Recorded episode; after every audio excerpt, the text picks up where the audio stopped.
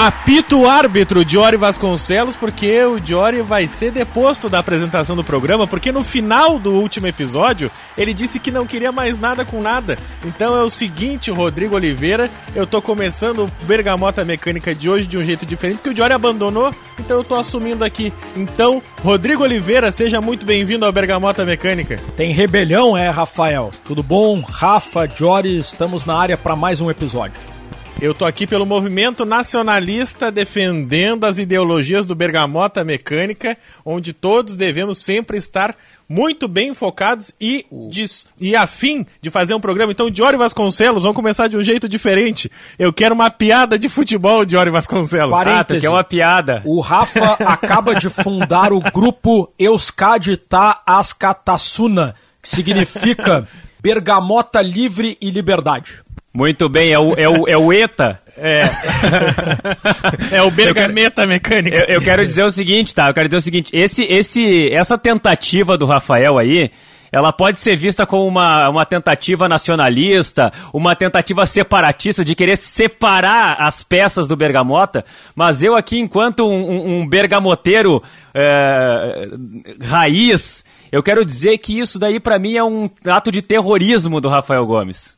Então eu não vou, eu não vou contemplar com isso. Eu quero dizer também que no episódio passado eu tentei abandonar esse podcast, mas eu não consigo abandonar esse podcast.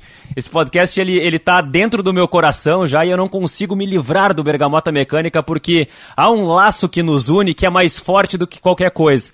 Agora tu me pediu uma piada, Rafael, assim do nada, sem ah, preparação. Viu? viu como ah, é não, bom, tu passa nas costas. Tu passa a semana inteira pensando a piada.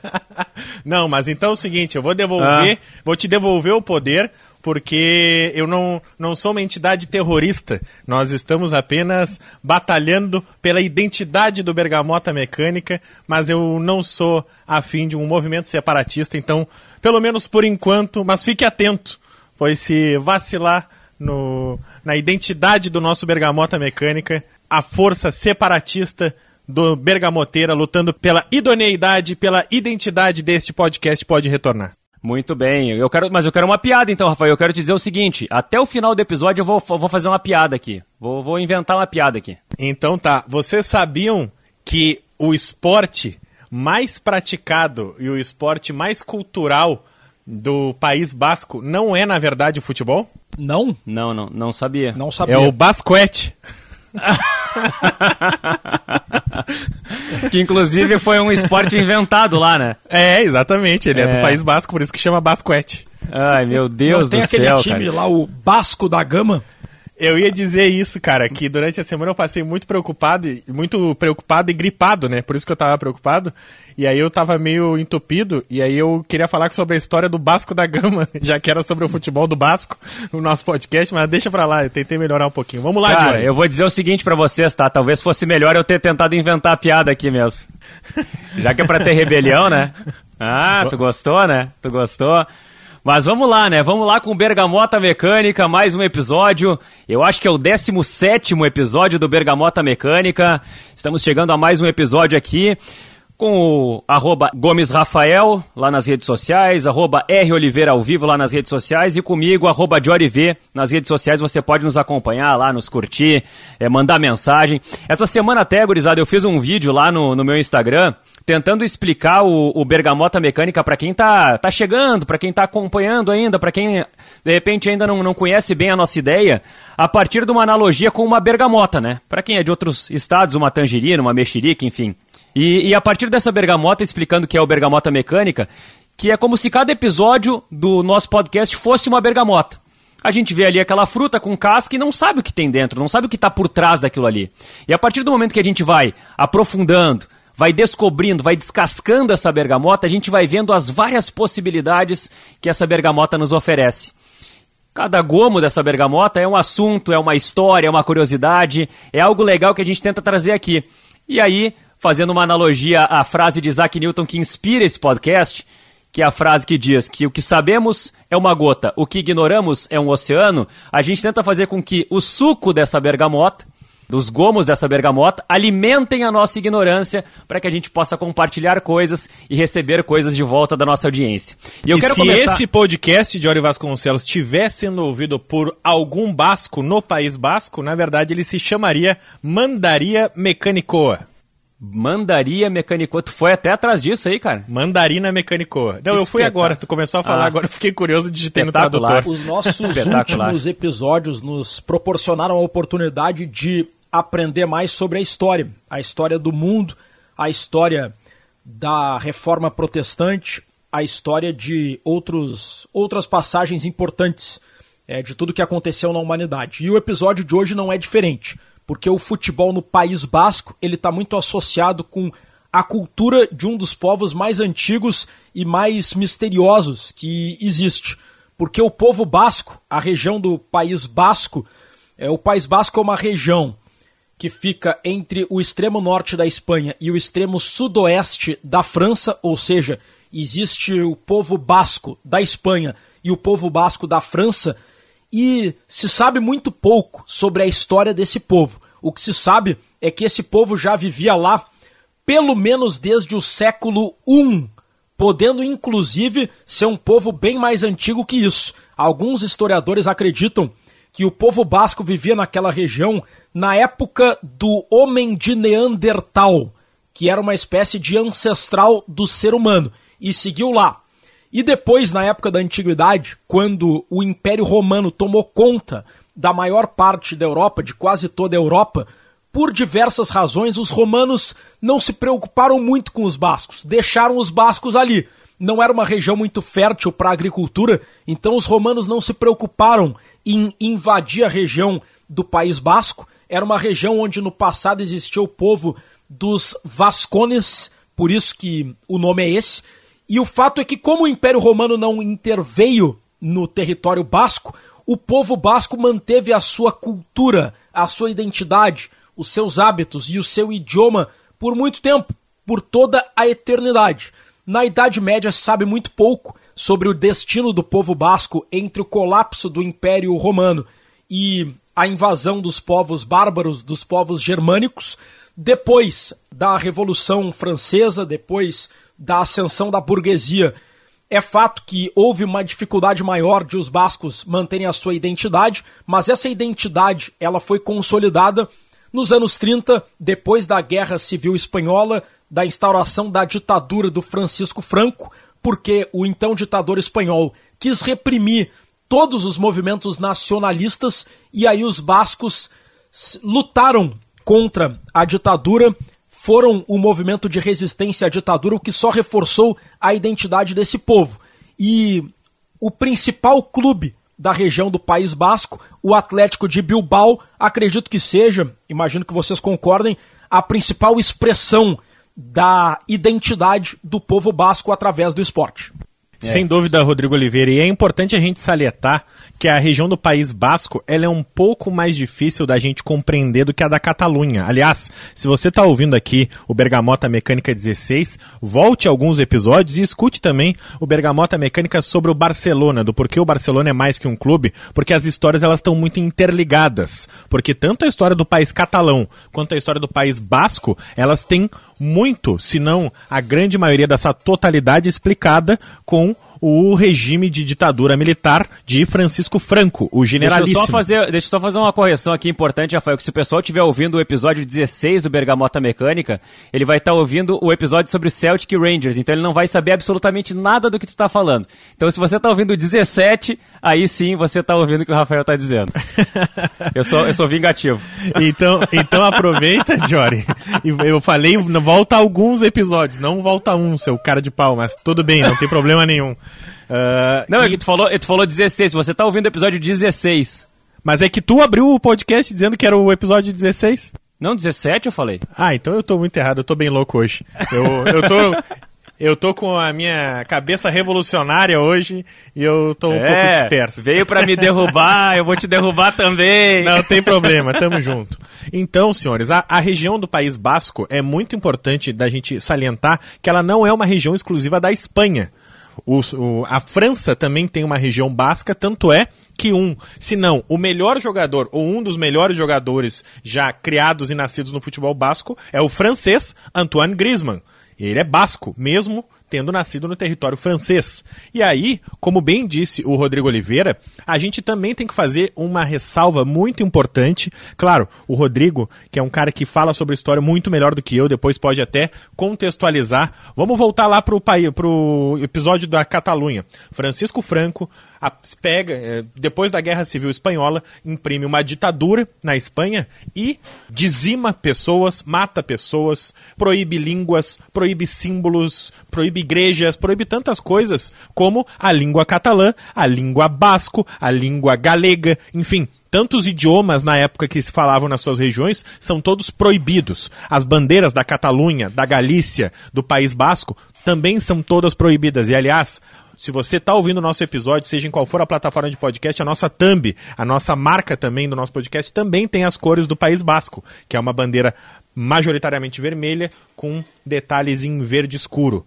Então, o Francisco Franco proíbe todas essas, digamos assim, todos esses símbolos de nacionalismo, porque para ele havia a supremacia do nacionalismo espanhol, que se teria que falar espanhol, teria que ser católico, teria que ser conservador, teria que ser de direita. Então, tanto a Catalunha quanto o País Basco, e hoje no nosso episódio a gente vai falar majoritariamente sobre a região do País Basco, são regiões muito nacionalistas na época, que têm lutas também contra o ditador Francisco Franco muito diferente. E, por mais que a gente tenha feito um episódio passado, o episódio 16 de Ori Rodrigo, sobre Celtic Rangers, sobre uma rivalidade que vai além do futebol, a rivalidade basca ela é completamente diferente, porque todos os clubes bascos, Atlético Bilbao, Real Sociedad, Eibar, Osasuna e Alavés, que são os grandes clubes da região basca do lado espanhol, são clubes amigos. São clubes que, apesar de uma rivalidade e apesar de um termo de competitividade dentro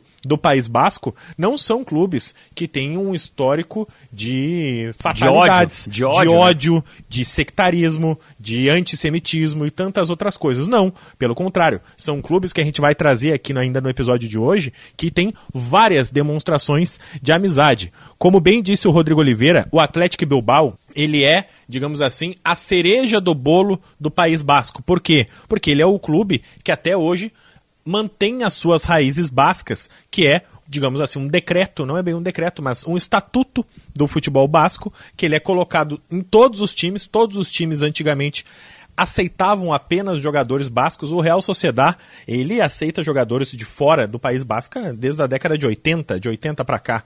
O Atlético Bilbao, até hoje, ele aceita jogadores que não sejam bascos desde que ele tenha alguma raiz basca. Um pai e mãe basco tenha sido criado no País Basco ou tenha alguma ligação um pouco menos importante. Depois eu posso até listar que são 1, 2, 3, 4, 5, 6, 7 jogadores na história do Atlético de Bilbao que não são bascos. E tem até um brasileiro nessa lista aí, né? Exatamente, exatamente. Então, é bem, é bem importante a gente deixar claro, porque ser basco é basicamente ter orgulho do seu país. O basco, normalmente, ele é um nacionalista e muito diferente também um pouquinho do catalão, ele não tem um movimento separatista tão grande quanto a Catalunha tem. A gente falou alguns episódios, a Catalunha fez um referendo para se separar justamente da Espanha.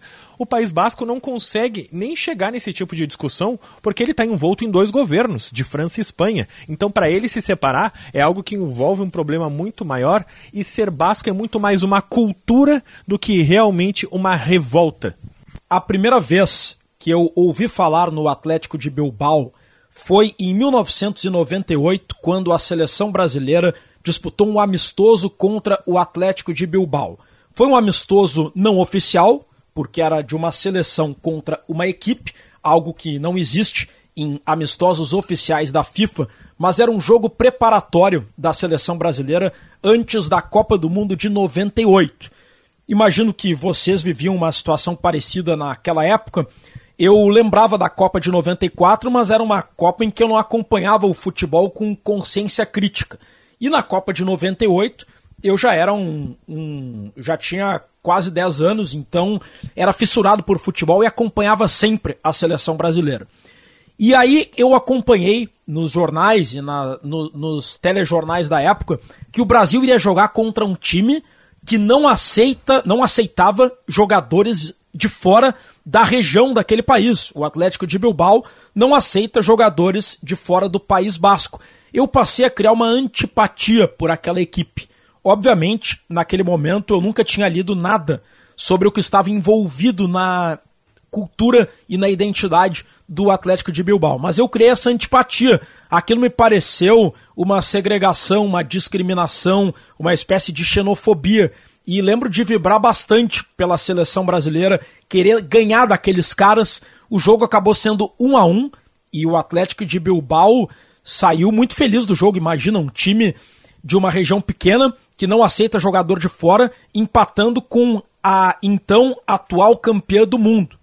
Só depois. Com Ronaldo e Rivaldo em campo. Bom de, bom de se dizer, de lembrar isso aí, né? Ronaldo, vou dar o time aqui: Tafarel, Cafu, Aldair, Júnior Baiano e Roberto Carlos. César Sampaio, Doriva, Giovanni e Rivaldo. Bebeto e Ronaldo. Na época, o Romário não pôde atuar porque estava machucado, assim como o Dunga. O Dunga viria a se recuperar a tempo para a Copa de 98. O Romário não, o Romário depois foi cortado.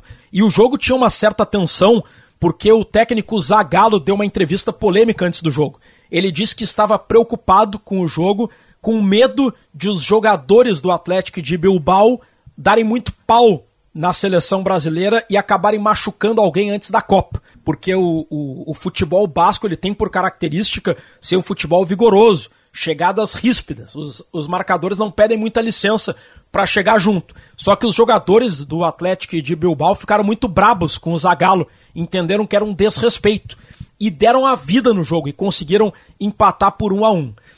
Tempos depois, eu li um texto sobre o Atlético de Bilbao e eu passei a, de certa forma, mentalmente pedir desculpas, porque a forma como o Atlético de Bilbao representa a cultura de um povo, a meu ver, serve como lição para todos os clubes de futebol do planeta. Porque o Atlético de Bilbao ele tem uma identidade. O Atlético de Bilbao ele representa a cultura do País Basco, independentemente de quem for o treinador e de quem for o jogador. Isso eu acho que tem que servir de exemplo para qualquer clube de futebol. Quando um jogador vai defender o Grêmio ou o Inter para pegar os clubes da nossa cidade, os principais aqui de Porto Alegre, o jogador ele tem que saber a história, saber a cultura do clube. Isso vale para qualquer um. Eu acho essencial que as direções e as comissões técnicas das equipes elas se preocupem em manter uma identidade cultural para o clube, independentemente de qual seja o esquadrão. E o Atlético de Bilbao, embora de uma forma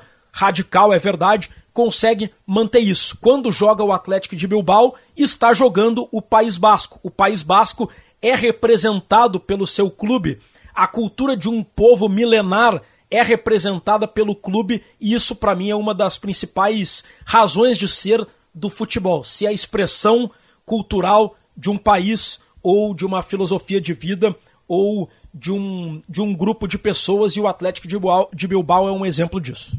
Cara, eu recebi uma mensagem muito legal. Eu sei que esse não é o momento do quadro com nomes, mas eu recebi uma mensagem muito legal ao longo dessa semana lá no meu Instagram de um ouvinte aqui do Bergamoto, o nome dele é Pablo Mani, que eu não sei se ele chegou a mandar mensagem para vocês, mas ele mandou uma mensagem dizendo que ele, ele escuta todos os episódios aqui e que ficou arrepiado quando viu que o próximo assunto era o futebol basco, porque ele morou um ano no País Basco fazendo intercâmbio e virou muito fã da cultura do país e em especial do Atlético de Bilbao.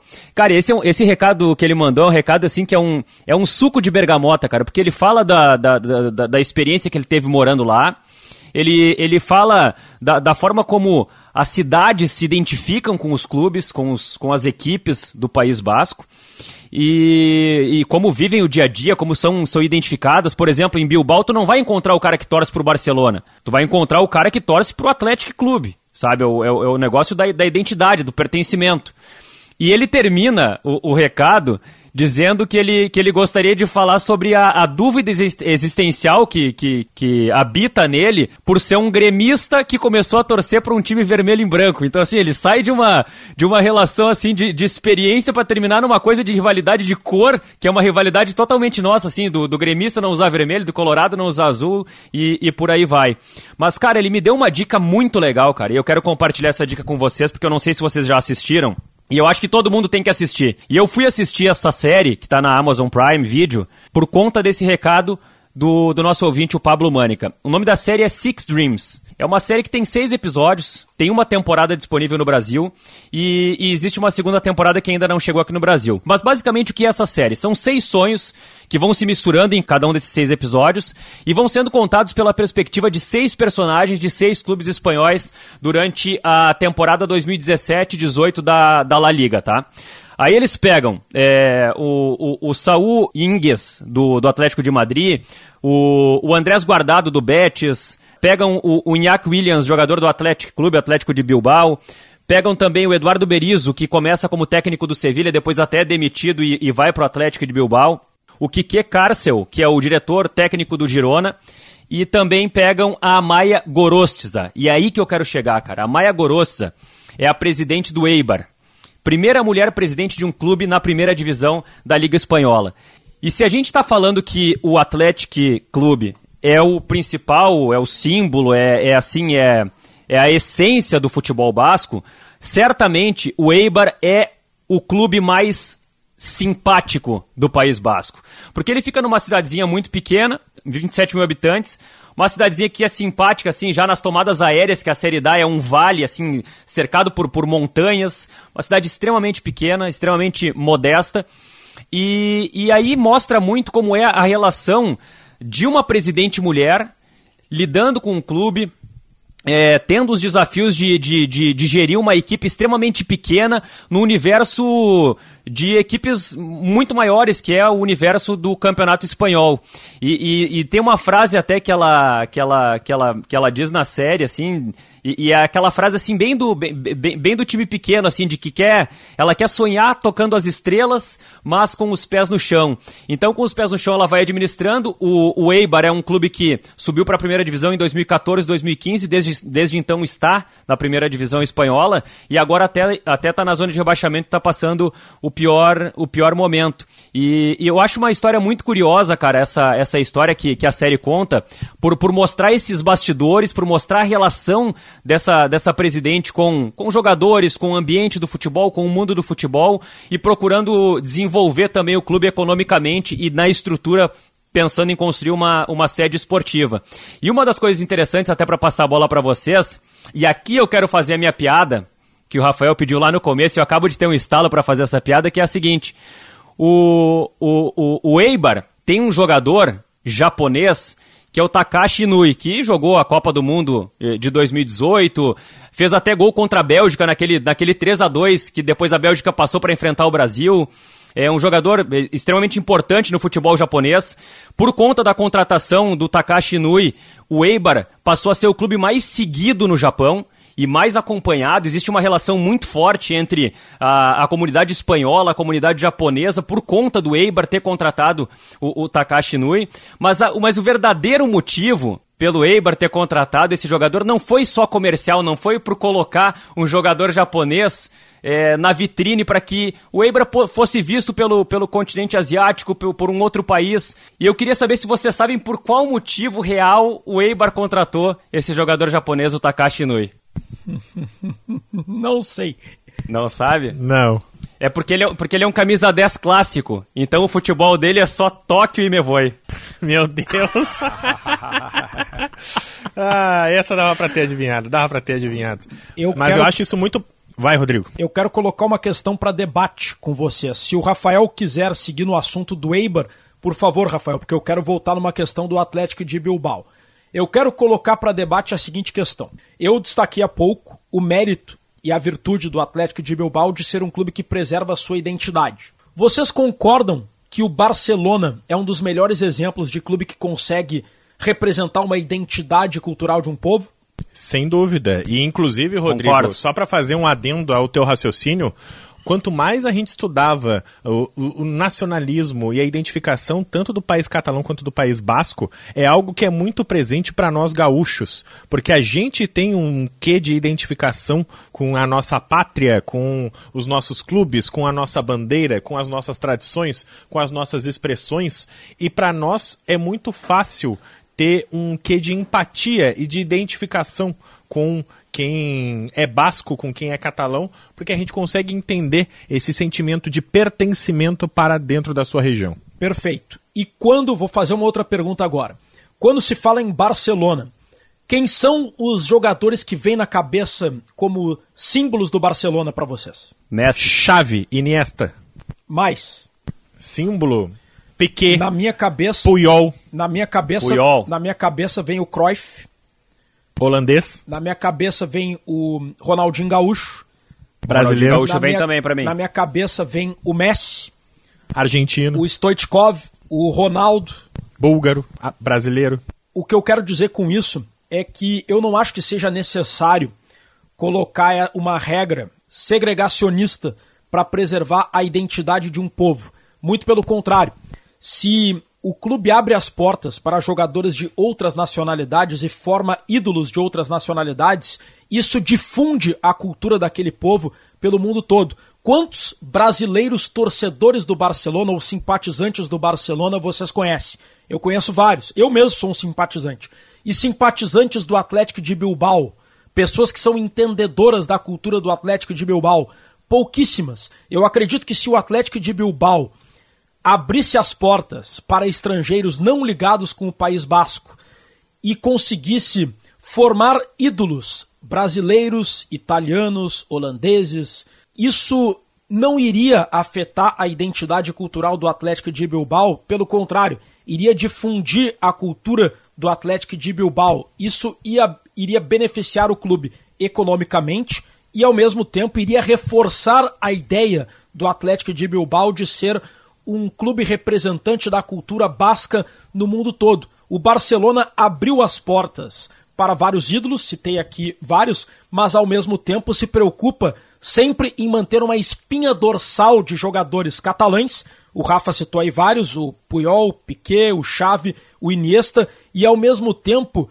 criou uma cultura que obriga os atletas estrangeiros do Barcelona a estudarem o clube, estudarem a história do clube, a jogarem em um clube que é mais que um clube. E o Atlético de Bilbao tem a faca e o queijo para fazer algo muito parecido. Então, ao mesmo tempo em que eu admiro a forma como o Atlético de Bilbao preserva a tradição de um povo, eu faço uma crítica. Eu acho que a estratégia para manter essa identidade é um tanto quanto radical. Sabe que acho que é curioso aí a gente, a gente tocar nesse ponto aí, Rodrigo, porque eu até li uma entrevista, é, acho que é uma entrevista do ano passado até, um, um dos dirigentes do, do Athletic Club, Uh, falando sobre essa relação de contratar estrangeiros e, e de persistir nessa filosofia de, de, de, ter jogadores formados no País Basco. E, e, e, eu acho curioso porque ele citou um exemplo do Real Sociedad e, e talvez um dos grandes orgulhos do, do, do, do Atlético de Bilbao seja o fato de que eles nunca caíram para a segunda divisão junto com o Real Madrid, junto com o Barcelona, eles nunca foram rebaixados no Campeonato Espanhol. E, e esse dirigente do, do Bilbao falava exatamente isso, que o Real Sociedad abriu essa regra para contratação de estrangeiros, começou a contratar estrangeiros e foi rebaixado. Enquanto o, o Atlético Clube de Bilbao segue persistindo na ideia e não é rebaixado. Então, para eles é um troféu isso. Né? Mas né? aí tem, deixa eu fazer um adendo, porque o Real Sociedade tinha essa regra de contratar jogadores bascos até 1989. Por que, que o Real Sociedade resolve começar a investir em jogadores que não são bascos? Porque o Real Sociedade é menor que o Atlético Bilbao. Ou seja, o Bilbao é o quarto maior campeão espanhol, ele é o segundo maior campeão da Copa do Rei, ele é o time que nunca foi rebaixado e é maior do que o Real Sociedad, principalmente financeiramente. Os empresários bascos sempre investiram mais no Atlético Bilbao, que aliás teve que mudar de nome durante a ditadura do generalíssimo Franco, mudou para Atlético, porque o Franco dizia que Atlético era uma palavra em inglês, então o clube precisava chamar-se Atlético, que é como se diria em espanhol. Aproveitar só esse parênteses aí, já que tu falou do nome, Rafael, o, o Atlético foi fundado por britânicos que chegaram na, na, na Espanha, na região do País Basco, em 1898 para explorar o aço da, da cidade, para explorar o aço da região, e a partir disso fundaram o clube. E aí por isso que em 98 fizeram um amistoso contra a seleção brasileira para comemorar o centenário. Então, só para fazer e esse aí, parênteses. Aí. Todos os clubes que a gente citou, o Eibar, o Osasuna, o Alavés, em algum momento da sua carreira, eles contratavam apenas jogadores bascos. E o Atlético Bilbao é que faz eles mudarem essa. Por quê? O Bilbao tem mais dinheiro, tem mais estrutura e mais chance de trazer jogadores importantes. Vamos dar, digamos assim, o. Uh, historicamente, o Atlético Bilbao sempre tirou os melhores jogadores bascos de, desses de todos esses clubes. O Real Sociedad, o Eibar, o Osasuna o Alavés sabem que se um jogador basco se destacar por ali, o Atlético vai vir e vai comprar. Então esses clubes nunca conseguiram ter os melhores jogadores bascos por muito tempo. Por isso, o Real Sociedad, desde 1989, foi o penúltimo aí, agora o último que se mantém é o Atlético Bilbao, resolveu abrir as suas portas para jogadores não bascos, por não conseguir competir financeiramente com o seu maior rival. Só que o Real Sociedad abriu as portas para estrangeiros em 1989, como você disse, Rafa. E caiu para a segunda divisão em 2007. Não dá para dizer que o Real Sociedad caiu porque abriu a porta para estrangeiros e que o Atlético de Bilbao se manteve na primeira divisão. É uma corneta entre times. É, Vamos deixar, tempo, deixar, isso claro. Teve é uma corneta entre times, com 2021. certeza. E, e, outra, Rodrigo, e outra, além da corneta, é mais ou menos uma ideia para dizer assim: olha, se a gente abrir para estrangeiros, pode até no, no, curto prazo dar um bom resultado, mas olha aí o que, que vai acontecer lá na frente, entendeu? Mas então... em 2021, a final da Copa do Rei foi disputada por Real Sociedad e Atlético de Bilbao. Foi uma final basca. E quem venceu foi o Real Sociedad. O Real Sociedad venceu porque abriu as portas para estrangeiros, então, e o Atlético de Bilbao foi vice porque é um time só basco, não dá para ser tão definitivo nem para um lado nem para o outro. Porque isso é uma briga, isso é uma briga bem regionalizada ali, né? Agora tem uma, tem uma outra situação aí que entra também na, na nessa, nessa cultura basca e, e, naquilo que acontece no, no Bilbao, que, que diz respeito à a, a, a, a, recepção de jogadores negros, até para essa identidade, para essa, pra, essa uh, ampliação do, do, do, amor basco, como eles costumam falar por lá.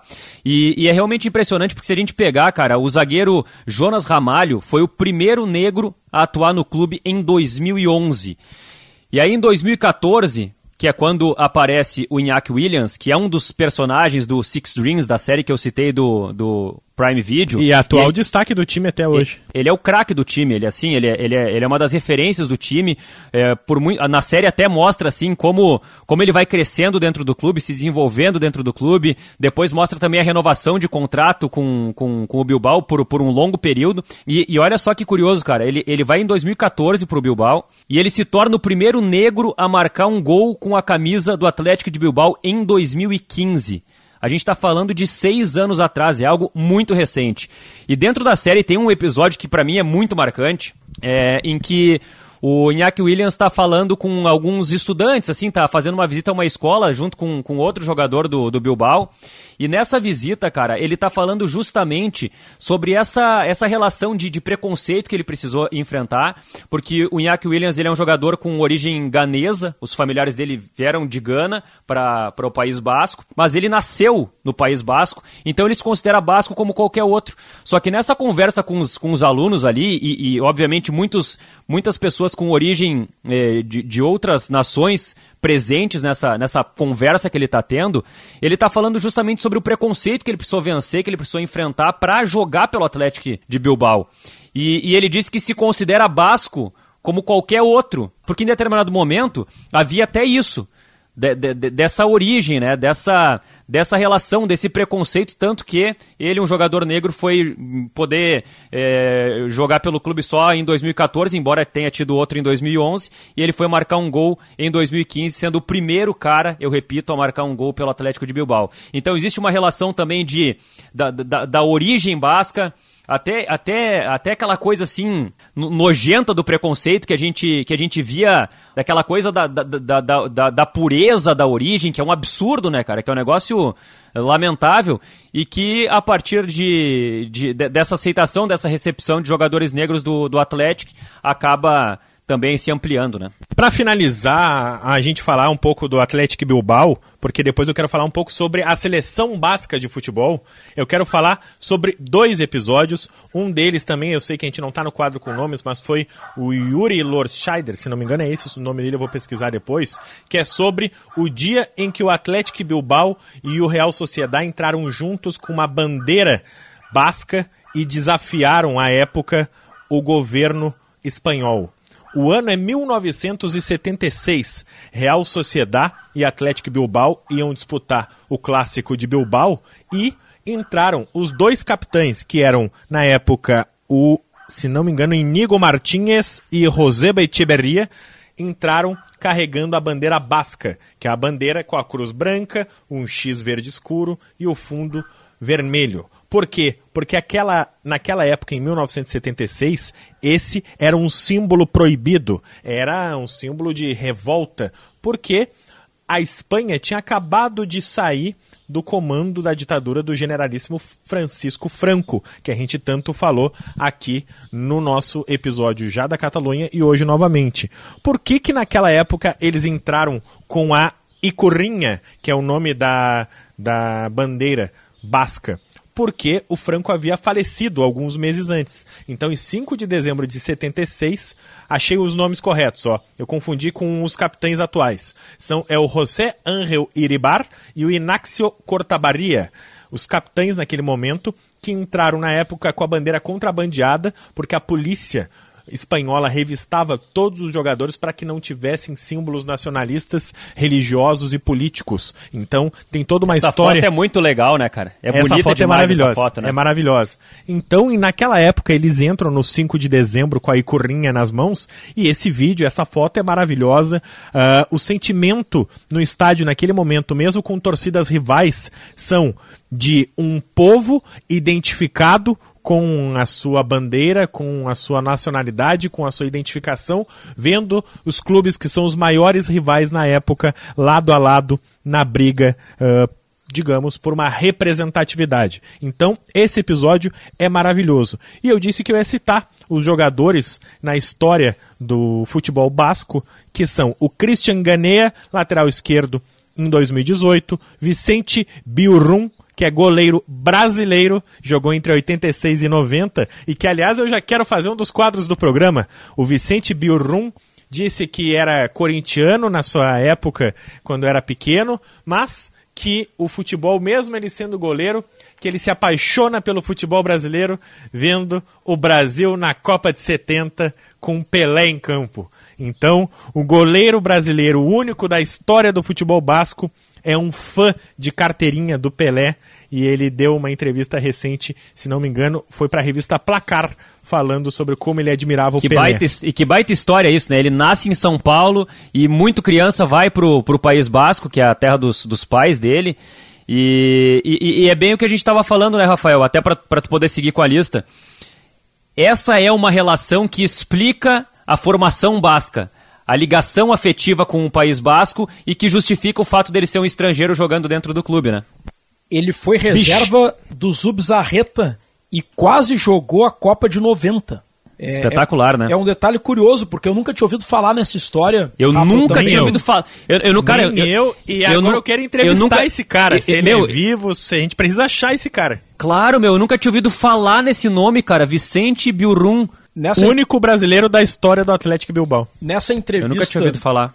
Nessa entrevista que, que ele deu a placar, me chamou a atenção dois pontos. Primeiro, que o clube de origem dele é o Real Sociedad, mas ele se sente mais ligado ao Atlético de Bilbao porque jogou mais tempo lá.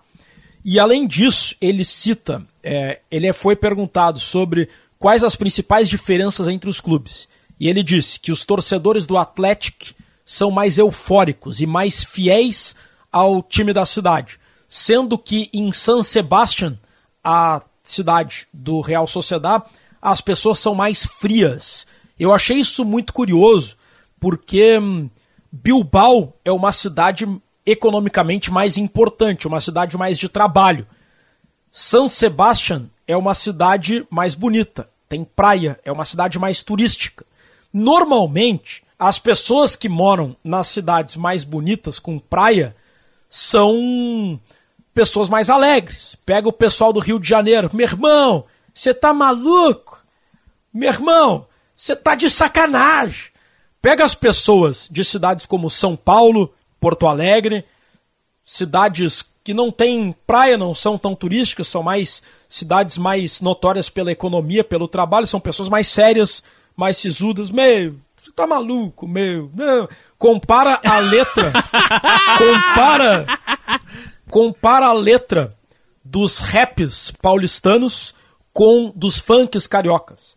Letras que têm como objetivo social fazer uma crítica muito parecida, denunciar a condição das periferias. Os raps paulistanos falam que a coisa aqui tá ruim, a polícia bate na gente. Já os funks cariocas, aqui na favela é tudo lindo, tudo maravilhoso. Então existe essa diferença cultural. Mas lá no País Basco é diferente. O pessoal que mora na praia é mais frio. O pessoal que mora na cidade grande é mais alegre, mais eufórico. Só algo que me chamou a atenção na entrevista. Agora, agora deixa eu só colocar uma história aqui, Rafael. Que eu é quero seguinte... terminar a lista. Bichente ah, terminou a lista ainda.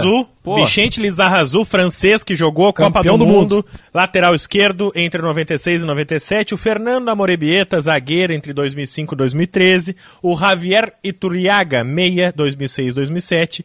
E o Aymeric Laporte, que hoje joga no Manchester City em 2012, zagueiro, além, claro, do Iñaki Williams, que a gente citou que é de origem ganesa. Então, estes são os jogadores que eles não são bascos em sua origem. O, o, mas... o Iñaki Williams até nasceu no País Basco, mas os pais dele são ganeses e vieram para o País Basco e ele tem toda essa particularidade pelo fato de ser um negro que marcou pela primeira vez com a camiseta do Atlético de Bilbao, né? Então esses são os jogadores que desde 1912 jogaram e vestiram a camisa do Atlético Bilbao mesmo sem ter essa ligação de nascimento tão forte.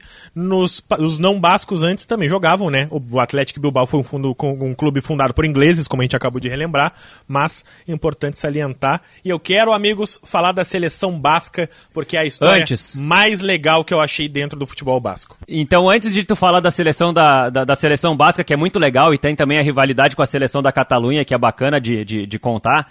Eu quero, eu quero trazer uma história aqui, tá? E eu vou falar, eu vou falar de um personagem. E se vocês pesquisaram, se vocês chegaram nesse personagem maravilhoso, vocês vão matar na hora, tá?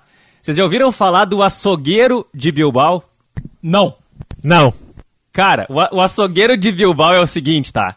O nome do cara é Andoni Goicochea. Zagueiro, jogou no Atlético de Bilbao nos anos 80, jogou na seleção da Espanha vice da Euro de 84, jogou a Copa do Mundo de 86 e ele foi eleito pelo jornal The Times em 2007 o jogador mais duro da história. Por isso, ele era conhecido como o açougueiro de Bilbao.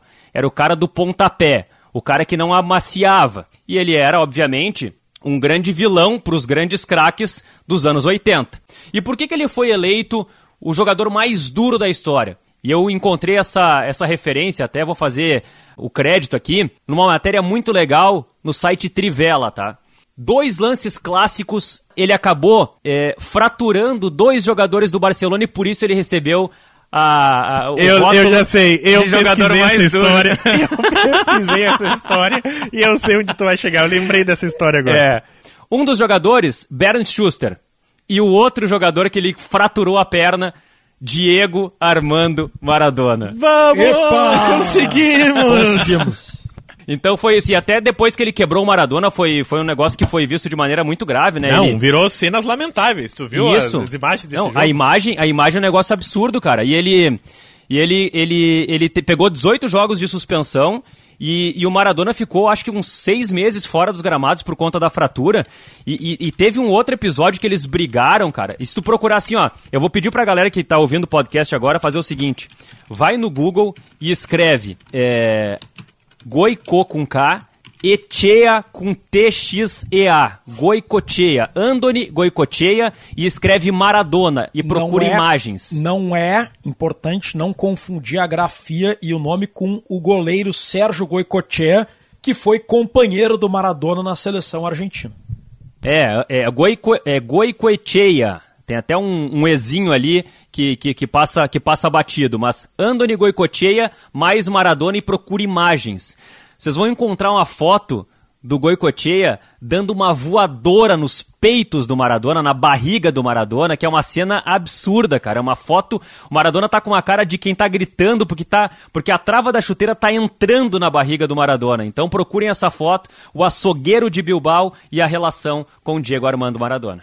Para finalizar também falar de Maradona, eu quero citar um livro que é aqui, ó, Fechado por Motivo de Futebol, do Eduardo Galeano, porque logo no início o Eduardo Galeano conta de uma história na final da Copa do Rei de 2012, onde o Barcelona de Pep Guardiola ganha do Atlético Bilbao de Marcelo Bielsa. E ele ele assiste o jogo, fica impressionado com a identificação dos jogadores bascos do país basco para com o Bilbao e se apaixona pelo Atlético e ele se diz um torcedor do Atlético que diz: perderam o jogo, mas ganharam um torcedor. No texto do Eduardo Galeano, que eu ia brincar amigo íntimo de Diego Armando Maradona também. Mas, senhores, o Jory indicou uma série, eu quero indicar dois podcasts que eu escutei, que é o Boleiros de Humanas e o Copa Além da Copa. Os dois têm um episódio muito legal falando sobre a rivalidade no País Basco, no futebol basco. Então, se você vai assistir o Six Dreams, também ouça o Copa Além da Copa e o Boleiros de Humanas, que eles falam sobre uh,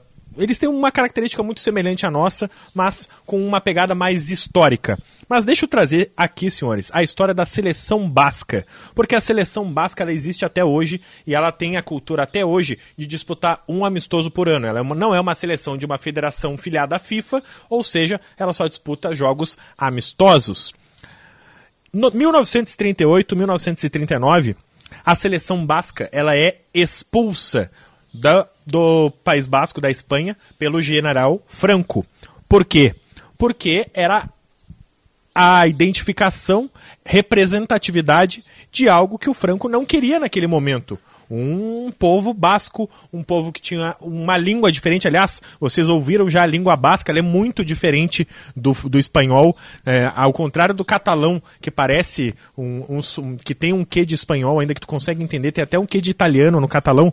O basco é impossível é tu entender o que está sendo dito. Sabe que na, na, na, série Six Rings, que até, até reforça aqui, Rafael, que é assim, é, um, é, um, é uma Cara, é uma, é uma maravilha do futebol espanhol, assim, para se assistir, porque ela não é sobre o Barcelona e o Real Madrid. Ela é sobre o futebol espanhol. Ela pega a rivalidade entre Sevilla e Betis, ela pega o futebol basco com o Bilbao e o Eibar, ela pega é, umas, umas, umas histórias. Pega o Atlético de Madrid, sabe? Pega o, o, o Girona, que é um clube da Catalunha também, e ela mostra os bastidores desse futebol mais, assim, entranhado da Espanha, sabe? É muito legal, cara. Então, o, a seleção basca na época, que se intitula Euskadi, que é a seleção basca, ela sai em excursão porque aquele time viajava para angariar fundos para o Partido Basco, a, na, na, época, a causa republicana que lutava contra o golpe de de Estado do Franco. Então, ele excursionava pela Espanha, e aí a partir do momento que esse clube começou a ser, que essa seleção começou a ser perseguida na Espanha, eles vão jogar em Paris, em Praga, na Polônia, na União Soviética, na Dinamarca, na Noruega. Eles começam a excursionar por toda a Europa porque eles não podiam mais voltar para a Espanha. E aí o que, que acontece? Um dia eles estão jogando uma partida contra o Paris Saint-Germain em Paris para angariar fundos para a causa republicana e tem um atentado aviões disparam bombas na cidade de Guernica, que é o quadro um dos mais famosos, se não o mais famoso, pintado por Pablo Picasso. O quadro Guernica, de Pablo Picasso, ele conta sobre esse atentado. Na época, foram aviões alemães, que na época também, vamos lembrar, a Espanha tinha ficado de fora da Segunda Guerra justamente por conta da sua guerra civil. Ela não tinha condições militares e condições de, de fazer parte da Segunda Guerra Mundial, mas general Franco era um aliado de Adolf Hitler. Então, Hitler uh, e a Alemanha mandam aviões bombardear algumas causas separatistas menos ligadas à, à ditadura de Franco e a cidade de Guernica, no País Basco, foi uma dessas cidades. Então, uma história aí para colocar Pablo Picasso também nessa história Ô, e contar um pouquinho do quadro Guernica. Diga, Rodrigo. Uma questão para debate: por que a seleção do País Basco não é aceita como uma seleção oficial? Porque ela não representa um país. Que outra seleção Já que houve... representa um país é oficial? Já houve uma Inglaterra, tentativa com a... Escócia, Irlanda do Norte, País de Gales. Não deveria é ser por esse rei... critério o... seleção do Reino Unido? Mas eu acho que é diferente aí, né? Mas também tem uma seleção do Reino Porque Unido. O País Basco... Nesse caso é o contrário. A seleção do Reino Unido, que não é filiada à FIFA e também disputa amistosos, que na época o Ryan Giggs, a, a, principalmente, tanto é que nos Jogos Olímpicos a seleção é do Reino Unido, não é da Inglaterra. Porque é. a, o Reino Unido, a confederação do Reino Unido é filiada ao COI, mas não existe uma mas confederação britânica na é filiada à FIFA. O a, é que se a gente quero... pegar o País Basco, o País Basco é uma das regiões autônomas da Espanha. E não é e a única, de né? De parte da França. E de parte da França.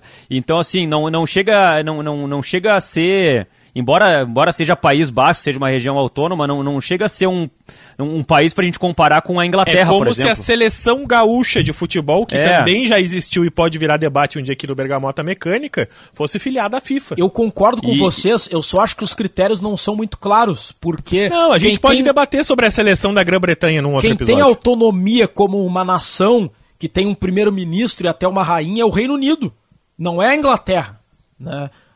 Se a gente fosse tá, considerar mas... um país, uma seleção, deveria ser o Reino Unido, como ocorre nos Jogos Olímpicos. Não quero criar um, um podcast dentro de um podcast. Mas Já criou. É uma questão que eu O Rodrigo tá querendo anarquizar o podcast, cara. Não, hoje esse podcast, esse episódio tá Não. sendo levado à risca para ver se o nosso generalíssimo Diori Vasconcelos vai conseguir manter as rédeas. Não, eu já fui derrubado no começo e, e fui engolido aqui, não tem. Deixa eu continuar rapidamente então. Vai. Então, vai. A, a Eus, o Euskadi, a Euskadi, a seleção basca, começa a viajar e não pode retornar para o seu país. E aí, naquela época, os, part... os países que estão dispostos, e aí os países começaram a se fechar. A União Soviética, a Dinamarca, a uh, Polônia, Paris, todos os países da Europa, por conta da representatividade que tinha o Franco na época, eles começam a se fechar para a seleção basca e não querem mais que eles joguem lá. Então, a seleção basca não pode voltar para casa e não sabe para onde ir. E naquela época, dois países aceitam receber a seleção basca: Cuba e México, que eram aliados da causa republicana basca. E aí, senhores, acontece uma coisa maravilhosa. O Euskadi vai disputar alguns amistosos no, no México e, por ficar tanto tempo sem conseguir voltar para o seu país, o Euskadi funda uma equipe que que na verdade se chama o Euskadi, né? A seleção básica funda a, o time Euskadi e disputa o campeonato mexicano da temporada 1938-1939 e quase é campeão.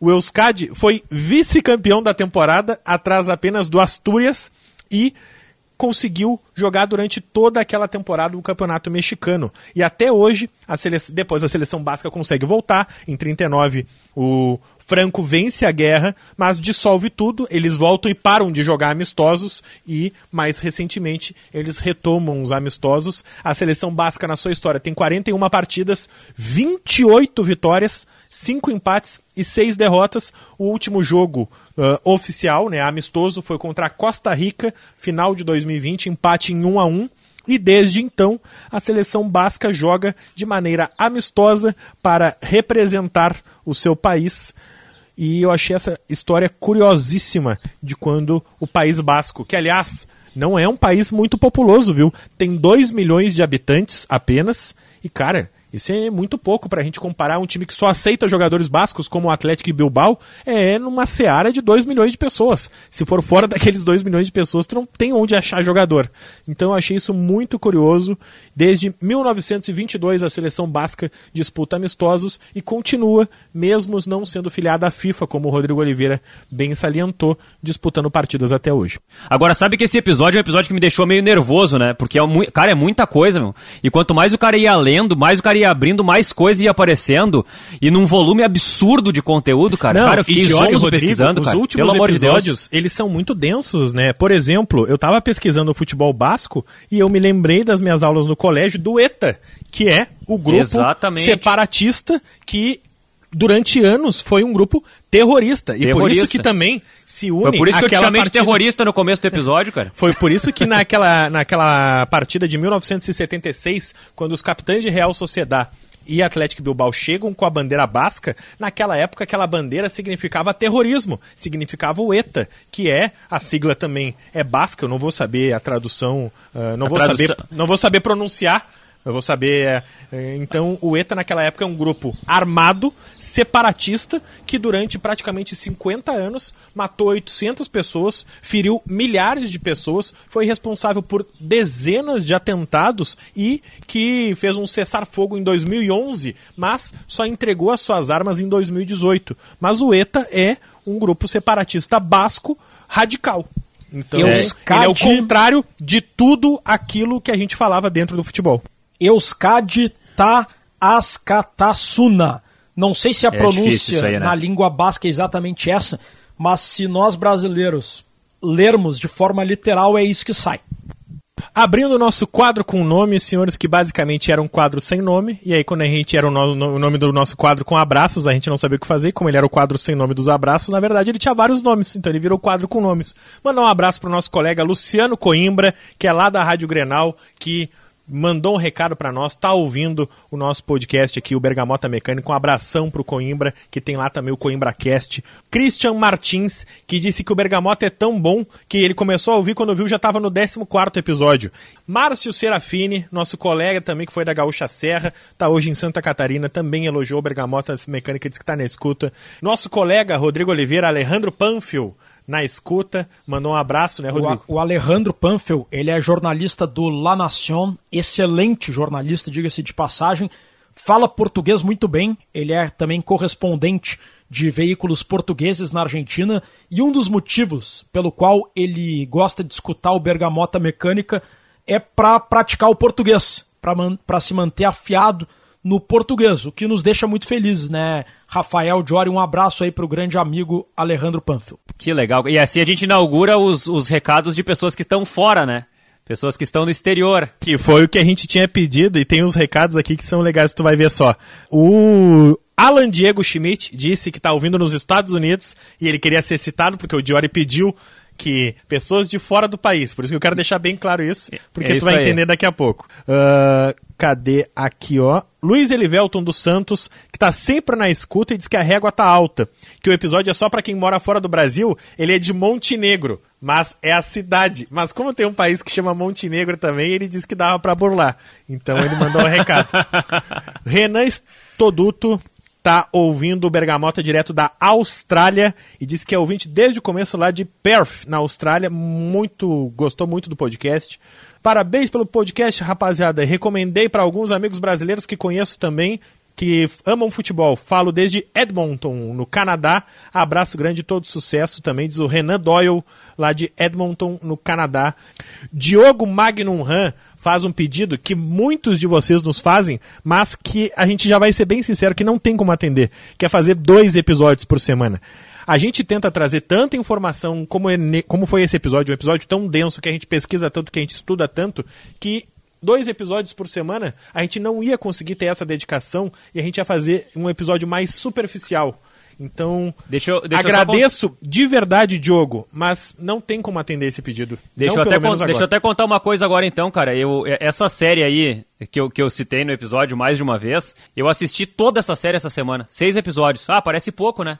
Em dois dias eu sentei assim e arrebentei a série, assim, sabe? Cada episódio tem uma hora, mais ou menos. Então foram seis horas sentado na frente da televisão para assistir alguma coisa que eu não assistiria se não fosse o Bergamota Mecânica. Então é, é, é esse problema que a gente está trazendo para a gente aqui também, sabe? De, de buscar coisas que a gente não buscaria, de aprender coisas que a gente não aprenderia para compartilhar coisas legais com a nossa audiência. Adriano Columbus, de Ohio. Como semana que vem é quadro com nomes internacionais, lembra de mim então, ó. Abraço, Adriano, lá de Columbus. O Eduardo Crollow, Rodrigo Oliveira, olha aqui, ó. Eduardo Crollow Carniel, natural de Pelotas, estudando em Porto, no Portugal, sempre ligado no podcast e queria dar a sugestão de tema: estádios de futebol. Falar, quer falar da Boca do Lobo, que é o estádio mais antigo, a Baixada, que está em reconstrução, e que ele estava no jogo contra o Flamengo na Copa do Brasil, na arquibancada, que a arquibancada cedeu. Então ele quer falar sobre estádios de futebol no Bergamota, está aqui também anotado. E de Gold Coast, na Austrália, quem mandou o recado é o Eduardo, uh, que.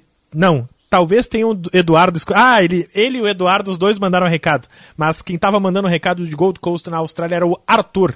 Então, um abração pro Arthur e pro Ângelo Pieretti. E para finalizar os abraços, Rodrigo e Diori, eu quero agradecer o Eduardo Rosa, que é gaúcho está em São Paulo e foi ele quem criou o perfil arroba Bergamota Mecânica Podcast, que não é um perfil oficial, não é um perfil que a gente abastece, mas é um perfil que lá nas redes sociais ele ajuda a compartilhar o nosso Bergamota Mecânica. Então a gente fica Cara, muito feliz. Que legal, meu. Como é que é o nome dele? Eduardo Rosa.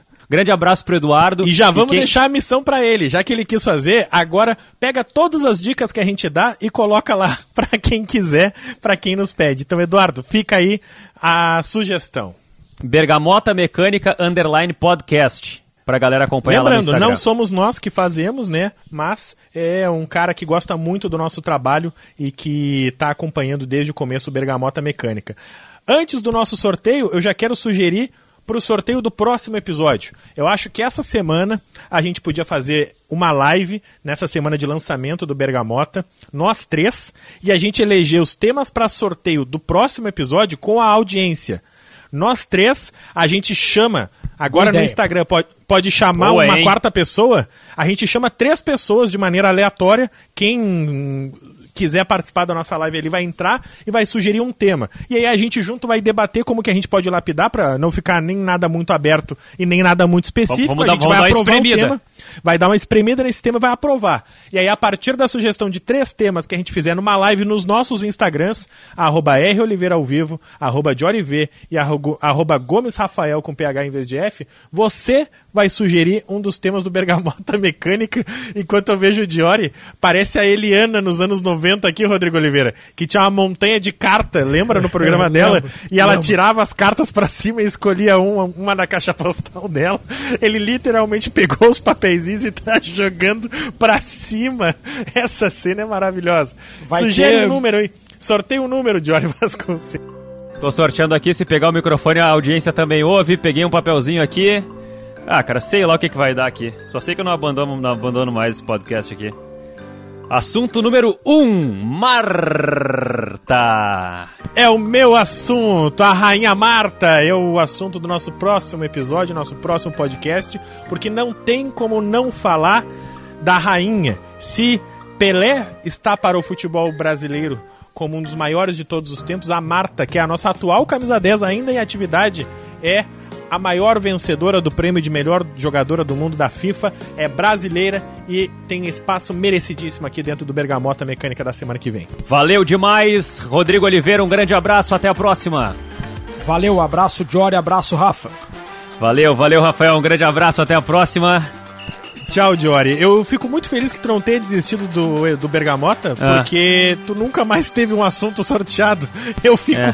fico aqui, ó, dando meu abraço, minha solidariedade. Eu nem lembro qual foi o último assunto que tu sugeriu que a gente quando, sorteou. E quando o tema do Jory é sorteado, não foi ele quem escolheu. É, é verdade. É, a última, a última vez que o meu é episódio é foi sorteado, viraram dois episódios que foi os escândalos no futebol.